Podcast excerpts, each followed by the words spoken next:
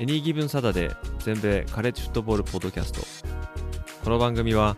アメリカ在住20年以上の間にカレッジフットボールにどっぷりハマってしまったアメフト未経験者がこのスポーツの素晴らしさを素人の目線で伝えていくポッドキャストです。NFL のことは知っているけれどカレッジフットボールのことはよくわからないという方やもっとカレッジフットボールのことを知りたいという方に少しでも有益な情報をお伝えしていきます。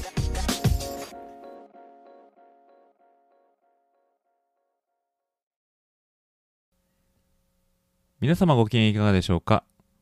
こちらは全米カレッジフットボールファンサイトエニーギブソンサタデーがお送りするポッドキャストです。今回のエピソードも前回に引き続き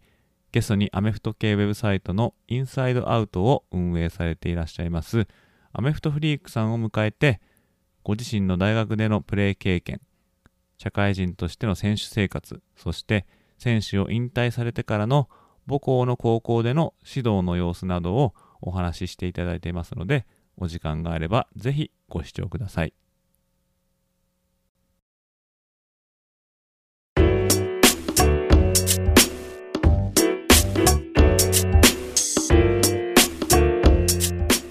であのまあ大学で在学しながら、うん、まあ、アメフトをプレーされた、もう4年間プレーされたそうですね、はい、4年間。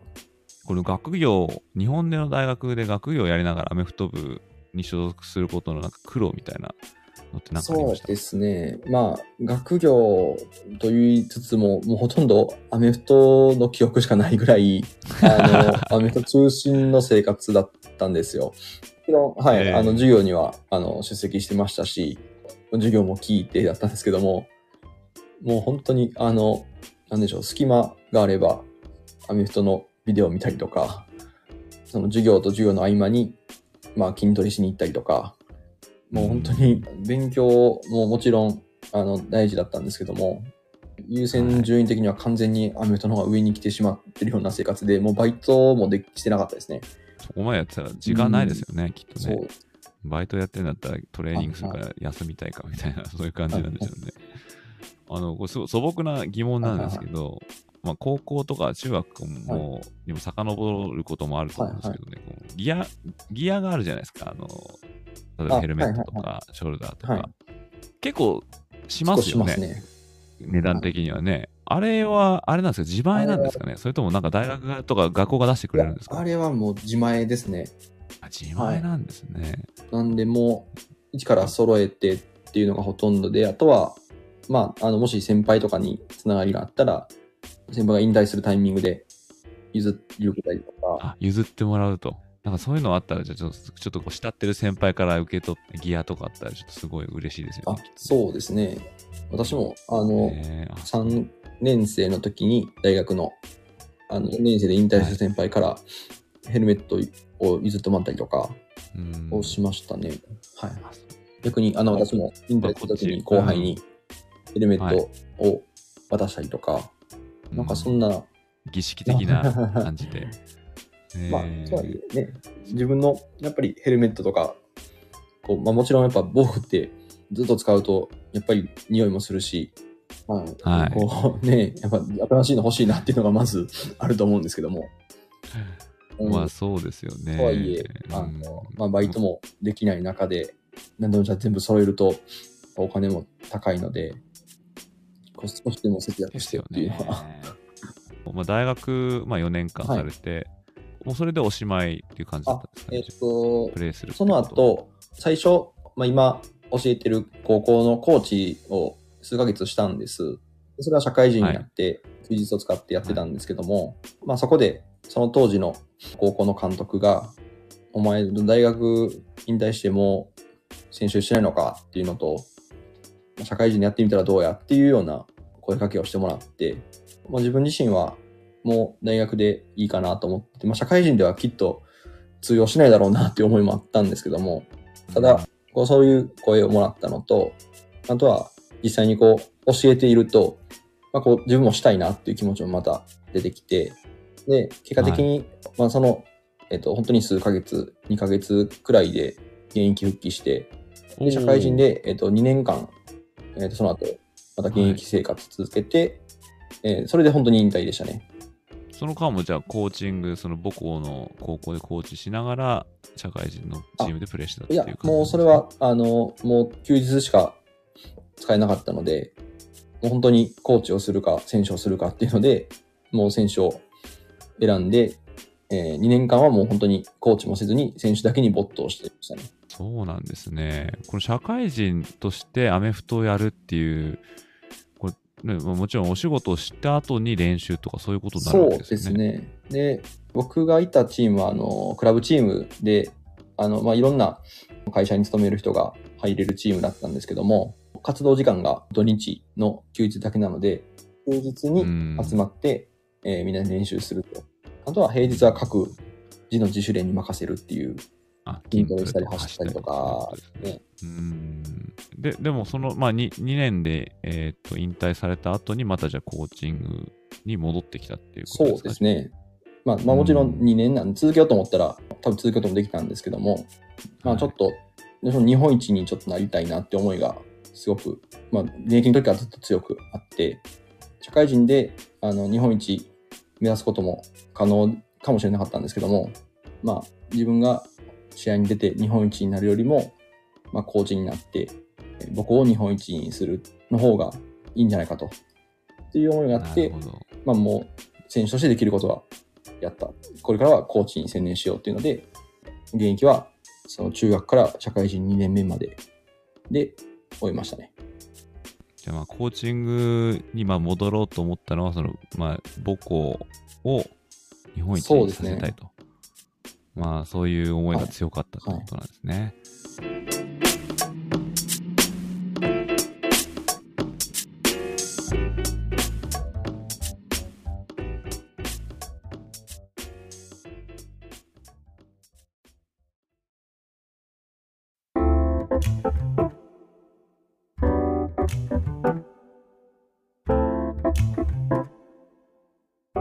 でもあのお仕事しながらっていうのは、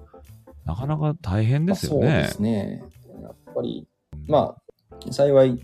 休日はしっかり休ませてもらってる会社に、あの、勤めているので、まあ、それでも、あの、平日に、こう、物事が結構進んでいくんです。やっぱ、あの、学校生活だと、その、基本、その練習は、その平日にも行われるので、うん、ミーティングとかも、こう、で練習もどんどん平日に重ねられて、なかなかこう、うんそこにこう、ついていくっていうところがやっぱ難しいなって思いますね。そうですよね。で、また、またボランボランティアでややってらっしゃるっておっしゃってましたけど、普通に、例えば、あの、平日とか生活してて、結構、アメフト脳っていうんですかね、どれぐらい結構こう、占めるものですかね。こう、なんかもう、四六時中、こう、ちょっと、あれはこうだとか結構考えてたりとか、するのか、もう、週末になってスイッチがパッと入って、よっしゃ、コーチだ、みたいな感じで行くのか、そうですね。どんな感じ僕の場合は、あの、まあ、スイッチが、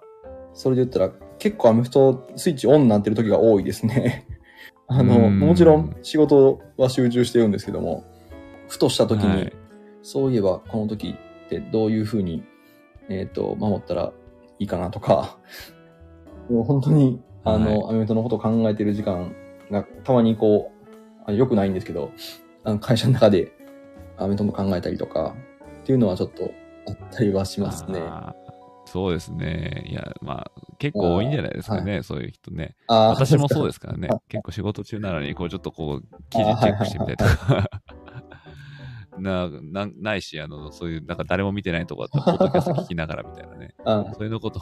そういうことが可能なとか、まあ、それがいいいいっていうわけじゃないんですけど、まあ、結構、あの、アメフトやってる方、まあ、私そんなに知らないんですけど、まあ、ツイッター上とかでね、こう話聞いてるだけでも、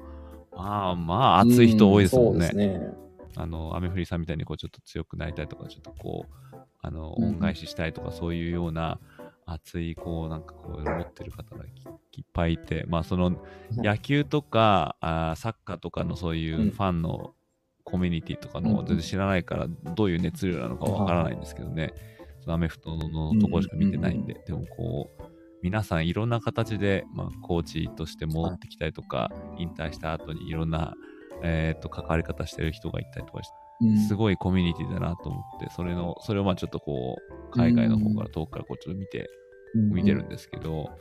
うん、これこの動きっていうのはね、あのもっともっと活発化してほしいなって、すごい、あのー、取り巻きながらずっと思ってみんな好きですね、日本の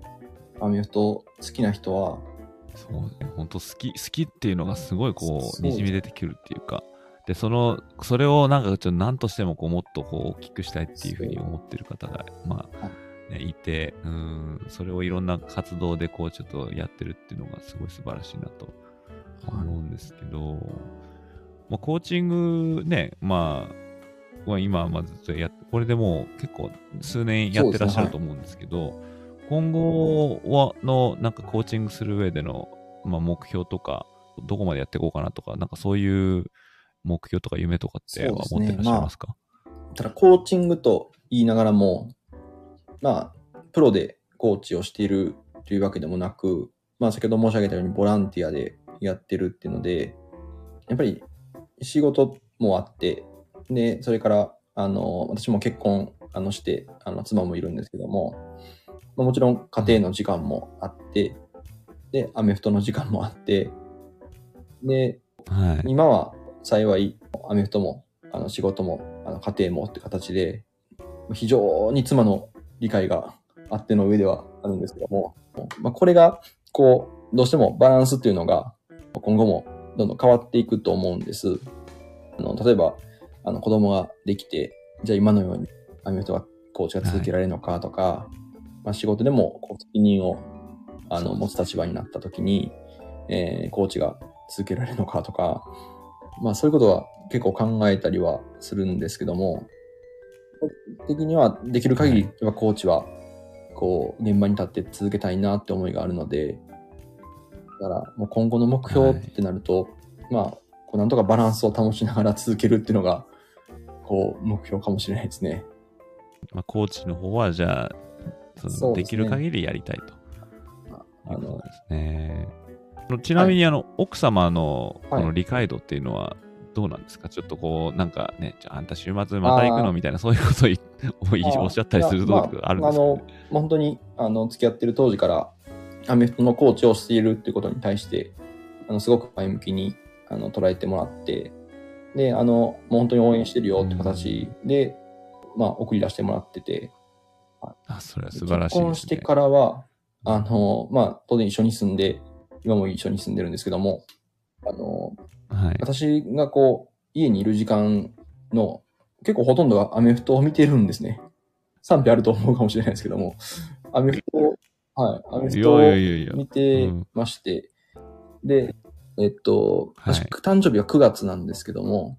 9月の少し前ぐらいに、まあ、誕生日何がいい？っていうのを聞かれたときに、僕はあの、ゲームパスがいいっていうのを言ったんですよ。で、ゲームパスの年間のアカウント費用って、まあ、それなりに結構金額かかるのもあって、なかなかこれを今まで、はい、まあ、買ったことも今まであったんですけども、なかなかこう、おいそれとは出しにく手が出しにくいなと思ったんですけど、誕生日だったらこれ言っていいんじゃないかっていうのもあって、それで、あ、あそれで、あ、あそれここれがいいんだ、みたいな感じで、誕生日に買ってもらって、当然誕生日プレゼントなんで、まあ見るじゃないですか、家で。こう、堂々と、家のテレビで、はいそうですよね。こととばかりに、あの、見てると、まあ、やっぱこう、食卓の中で NFL が流れてるので、まあこう、妻もここれどどういうルールなんとかっていうふうにちょっと興味を持ち出して。あのー、私の家族、まあずっとアメリカで住んでまして、まあ私の奥さんは、まあ見ないことはないんですけど、そこまでこう、がっつり見るわけじゃないんで、だからあの、はいはい、私がね、あの、ウェブサイトとか、ポッドキャストとかやってるのを、いそいそやってるの見て、もう本当、呆れてるって感じはしますけど、まあ、まあでもそれでもほっといて、あの、やらして、やらしてくれてるんでありがたいんですけどね。だからそういう家族のね、理解があるっていうのはいいですよね。ああ、そうですね。もう本当に僕がちょっと妻をアメフトの沼にちょっとはめてしまったところは ありますね。いや、それはね、グッ、グッジョブじゃないですか。グッジョブかもしれないですね。えー、そう。うん、まあ、そうやってね、あの、アメフトをしたことがない、まあ私もそうなんですけど、そういう人がこう、どんどんこう、面白いと思っていくっていうのは、すごいいいことと思いますしね。まあ、そのあなたとあの、ね、日本のプロ野球とかサッカーでも、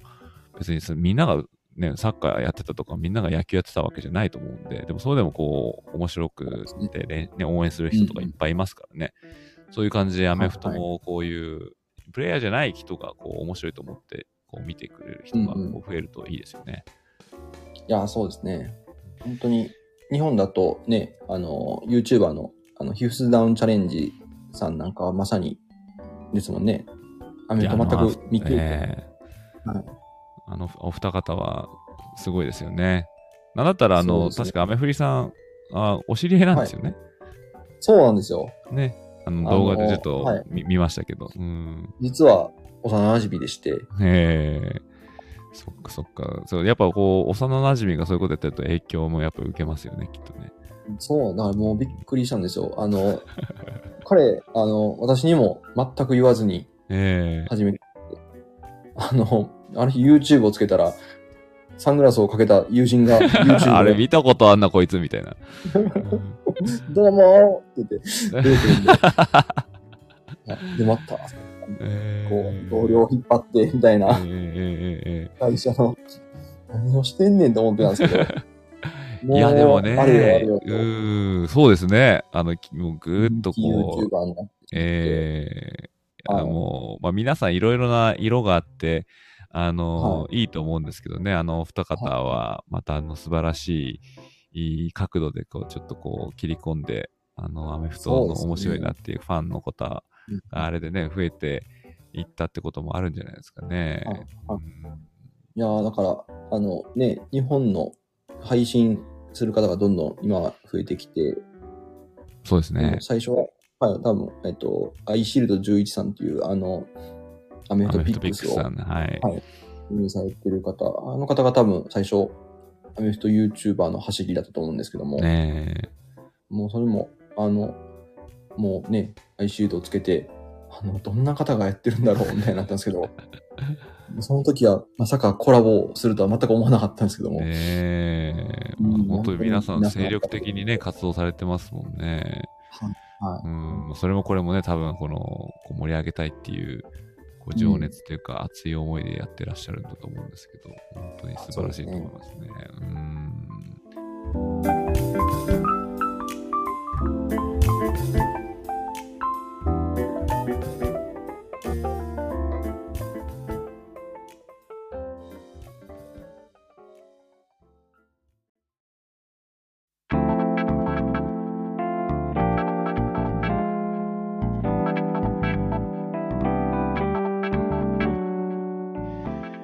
ちょっとあのー、まあ、私が取り上げてる、まあ、サイトのこのトピック、まあ、カレッジフットボールと、アメリカのカレッジフットボールっていうことなんで、はい、まあ、ちょこっとだけちょっと触れようかなと思うんですけど、アメフリさんが個人的にこう、アメリカのカレッジフットボールに対する、まあ、印象っていうか、えーはい、何かあのありましたらちょっとお話ししていただけるかなと思うんですけど。そうですね。もう本当にあのカレッジフットボールって聞くと本当にまず情報が日本でほとんど入ってこないのがありましてで、まあ、国内のアメフトはもちろん国内にいるのでもう検索もすれば容易に出てきますしあのもちろんあのヤフーとかニュースとかにはなかなか上がらなかったりはするんですけども、まあ、そうは言っても国内にいると何かしらの形で入ってくるんですけども NFL だったらまだそれもあの調べたら出てきたりするんですけど、カレッジフットボールってなると、まず自分から取りに行かないと、もうほとんど何も入ってこない。そうですよね。普通に普通にしてたら流れてこないですもんね。そうなんですよね。ただ、本当に当時の現役のアメフトを始めたての時のあの印象は、もうずっと NFL がすごい好きだったんです。今もなんですけど。はい。で、NFL が、NFL がっていうのを中学とか高校とかの時に言ってたんですけども、その時の監督、コーチは NFL よりもカレッジフットボールの方が面白いって言って、カレッジフットボールを熱心に見られてたんです。で、あの、いや、NFL も面白いけど、カレッジフットボールの方が面白いぞっていうので、そればっかり言われてたんです。はい。で、でも全くその時の、あの、私たちアメフト少年には全くそれは響かずですね。うーん、そうですよね。うんやっぱりその露出がないとね、うん響かないですうよね。ん。まず選手の名前もわからないし、うんチーム名も多すぎてわからないし、ね、やっぱりこう、NFL の方がこう、シンプルでわかりやすいっていうのが、そうですね。うん、あったのかなっていうので、ただ、そのコーチから言われてたのは、その日本でいうそのプロ野球とあの甲子園みたいな違いがあって、もう NFL の方がもう本当にプロで華やかで分かりやすいなんですけど、甲子園の方がこうちょっと泥臭くて、甲子園球児が青春をかけて戦ってるみたいなのが、まあ規模は全然違うんですけども、はい。アメリカのカレッジだっていうのも、まあ、そそれも話を聞いてたんで分かったんですけど、やっぱりこう、仕組みも、リーグの仕組みもよく分からないなっていうのもあって、うんきっとハマれば面白いんだろうけど、でもよく分からないなっていう形で、結構最近までずっとそれはありましたね。まあ、それが、まあ、現状っていうか本音ですよね。うん多分ねいや、そうでしたねうん。だから、そうだカレッジフットボール、まあね、い言い方にもよるのかもしれないんですけど、まあ、こっちでね、カレッジフットボールって、まあ、カレッジって大学だから別に国内、日本国内もカレッジフットボールなんでしょうけど、うんカレッジフットボールって言って、例えばググってみても、はいまあ出てこないですもんね。そのいろん私のサイトは出てくるんですけど、それ以外は出てこないですもんね。だからやってらっしゃる方も、カレッジフットボールって言って、こうなんかこうブログ書いてたりとかしてる方も、まあ今、まあ見つからないだけかもしれないですけど、いないですもんね。だからあの、よくい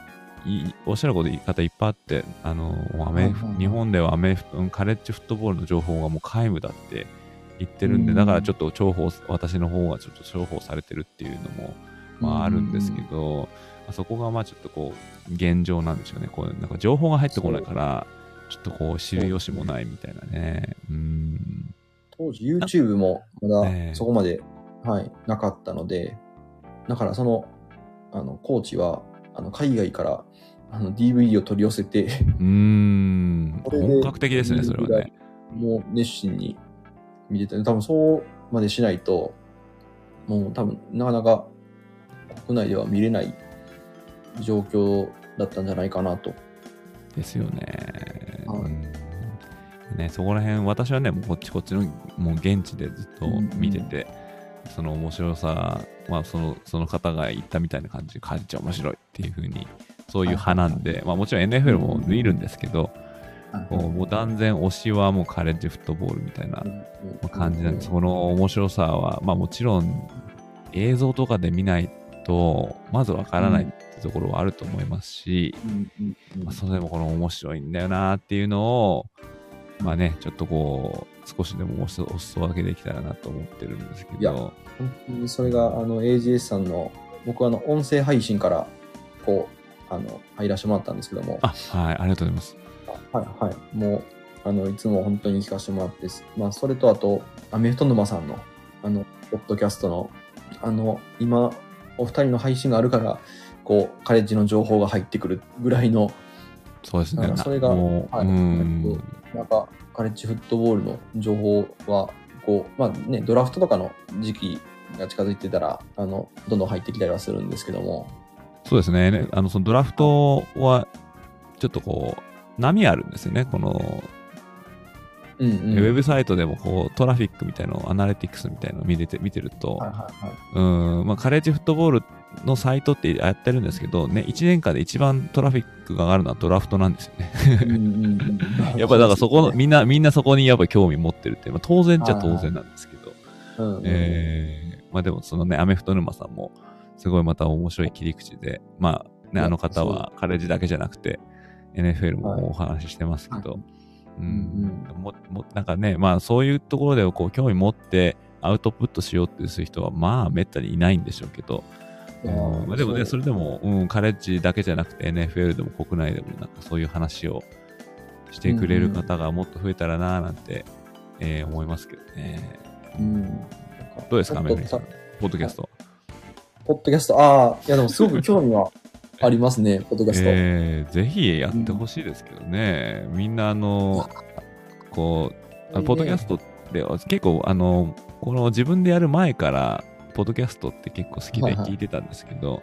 ちょっとくまあ、その生活のね、習慣とかそのパターンとかによってそういうことを聞ける人と聞けない人っていると思うんですけど例えば通勤が結構長くてそういう時にこうちょっと暇を持て余して聞きたいなと思う人がいたりとか、まあ、そういうことがなかったらねなかなか聞けなかったりとかあると思うんですけど私の場合は結構こう聞いてる頻度が多くてでまあねあのアメフト沼さんとかあのフィフスダウンのあの2人のあ、えー、はいはい、はい、ポッドキャスト、まあ、ラジオ配信みたいなのを聞いて、はい、でああと思った後にちょっともっと日本語であればいいのになってこう探すんですけどね、うんまあ、当然ないんですよね。ないですね。はい。だからね、ちょっとこう、いろんな人がね、簡単にこう、ちょっと10分とかそれぐらいの程度でこう喋って、それを配信するだけでも結構面白くて聞ける人、いろんな人が聞きたいって、まあね、その、ポッドキャスト市場がそこまで広くないのかもしれないんですけどね。うんうんうんえー、ちょっと個人的にはね、いろんな人にお勧めしたいですけどね。うん、いやまあ、それはまあ、第一にまず自分が聞きたいからっていうのもあるんですけど。そうですね。ポッドキャストは、あの、本当に僕もラジオは、高校、大学ぐらいの時から、もともとラジオを聞くこと自体が好きで、はい。はい。なんで、あの、もう、こうこういうのがあったらいいなっていうのが、まさに、あの、AJ さんとアメフト沼さんと、あと、ヒュースダンチャレンジさんの、あの、はい、そういうラジオ配信でして、なんかそういうラジオに対する憧れっていうのは本当に、あの、あるんですよね。全然、全然やれると思いますけどね。うん。まあ、そうだね。一人で、ここまでの、だ本当にアメフト沼さんとか AG さんは一人で喋るのは本当にすごいなと思ってて。まあ、ある意味変態ですよね、きっとね。多分それはまあね、アメフト沼さんまだ喋ったことないですけど、多分、あの、それ聞いたら多分うなずいてもらえるんじゃないですかね、きっとね。あある意味変態だっていう、ね。本当に情報が、こうね、すごい洪水のようにこう、お人に喋られるので、すごいな。なんでしょうね。まあ、まあ変態ですよ。一言でまとめちゃうと。ああいう AG さん、あの、生配信もされるじゃないですか。そうですね。はい。ででもちろんあの生でちょっとお聞きしたことはちょっと残念ながらないんですけども、あのアーカイブの方をいつも聞いてたんですけども、はい、あありがとうございます。はい、いや本当これ生放送でお話しされてたんだなと思うと、すごいなと。うん、いや、やっぱネタがね、あると、どんどん出てくるっていうのはあるし、なんでしょうね。楽しいんですよね、喋ってると。ただ単に自分が思ってることを、ただ、ただ喋ってるだけなんですけど、まあでもそれでもこう、配信してる時に、チャットとかしてくれたりとかする人がいて、それとかこうこうちょっとこう触れ合うのも楽しかったりするんですけど、まあ、それを求めてるんだったらね例えばツイッターのスペースとか、それこそ YouTube のライブ配信とかした方が面白いのかもしれないですけど、まあ、手軽にできるのはこうでああんまこうあなんていうんですかなんですかねこうただ喋っていたいっていうだけなんでスタンド FM っていうのは本当にこう聞きたい人しか来ないんで、うんうんあの、だからまあいいプラットフォームかなっていうふうに思ってるんですけどね。えー、そう。まあ、そうですね。たまに声が出なくなる時とかあって、それでもこう無理やり話してる時とかあるんですけどね。ここもまたちょっと、まあ、それもまたちょっとうちの家族に飽きられる、飽きれられるっていうところもありますけど、またみたいな。えー、まあでもあの楽しくやややらせてもらってるんで、できる限りはずっと、まあ、ね、えー、ポッドキャストと、うん、配信は、まあ、別物でやってるんですけど、うん、まあ、最近はちょっとスタイフの配信の方を、の録音を切り取ってポッドキャストに使うっていうこともちょっとやり始めてて、まあ、いろんな方向でおはお話しして、こうちょっと配信できたらなって思いながら、うん、まあ、えー、コツコツやらせてもらってます。いや、本当あの、もう楽しそうにお話しされてるのを聞いてるの そうなんですよ。すごく楽しいんですが。はい。楽しいんですよね、はい、これね。スタイフの方は特にあの、本当聞いてる人、リスナーの数は少ないんですよ。うんうんうん、あのポポッドキャストもそこまで多くないんですけど、うんうん、だからそれでもまあちょっとこうこれはまた別物と思って、えーと、配信の方をやってますね。なるほど。こう僕もちょっとブログとか書いたりするのはあの好きでやってたんですけど、はい、なかなかやはりこうシーズンに入るともうあまりこう活動できなかったりとかうん、そうですね、特にね、あのコーチングされて、試合とかやったら試合も帯同されるわけですもんね。そうなんですよね。いや、でも、ね、なかなか、うん。見てる人からしたら、シーズンこそ更新してくれよっていうふうに多分思ってるんだろうなと思いながら。確かにそうかもしれないですね。そうですね。そうちょっと僕も、なんかいろんなことに手を出しすぎて、こう、あの、漫画をあの作ったりとか、あの、まあ、ウェブサイトを思いつきであの作ったりとか、うん、なんかそんなので、もう少しこう、集中できたらな、みたいな思ったりもするんですけどね。はい。はい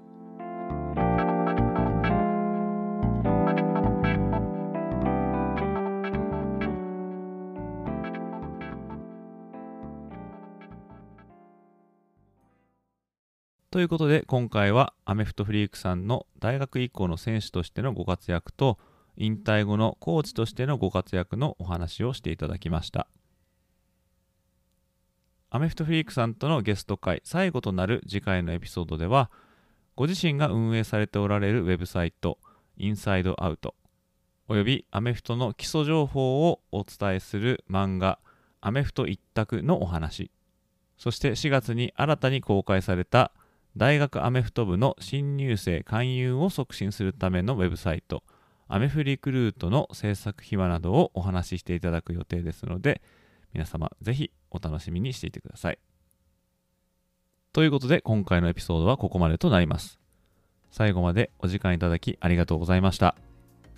カレッジフットボールの情報は当ウェブサイト www.ags-football.net でも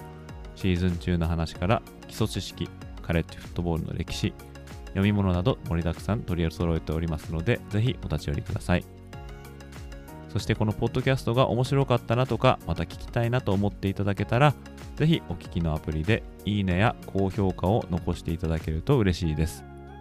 また、フォローやサブスクライブしていただけると、新しいエピソードが配信された時に通知が届きますので便利となっております。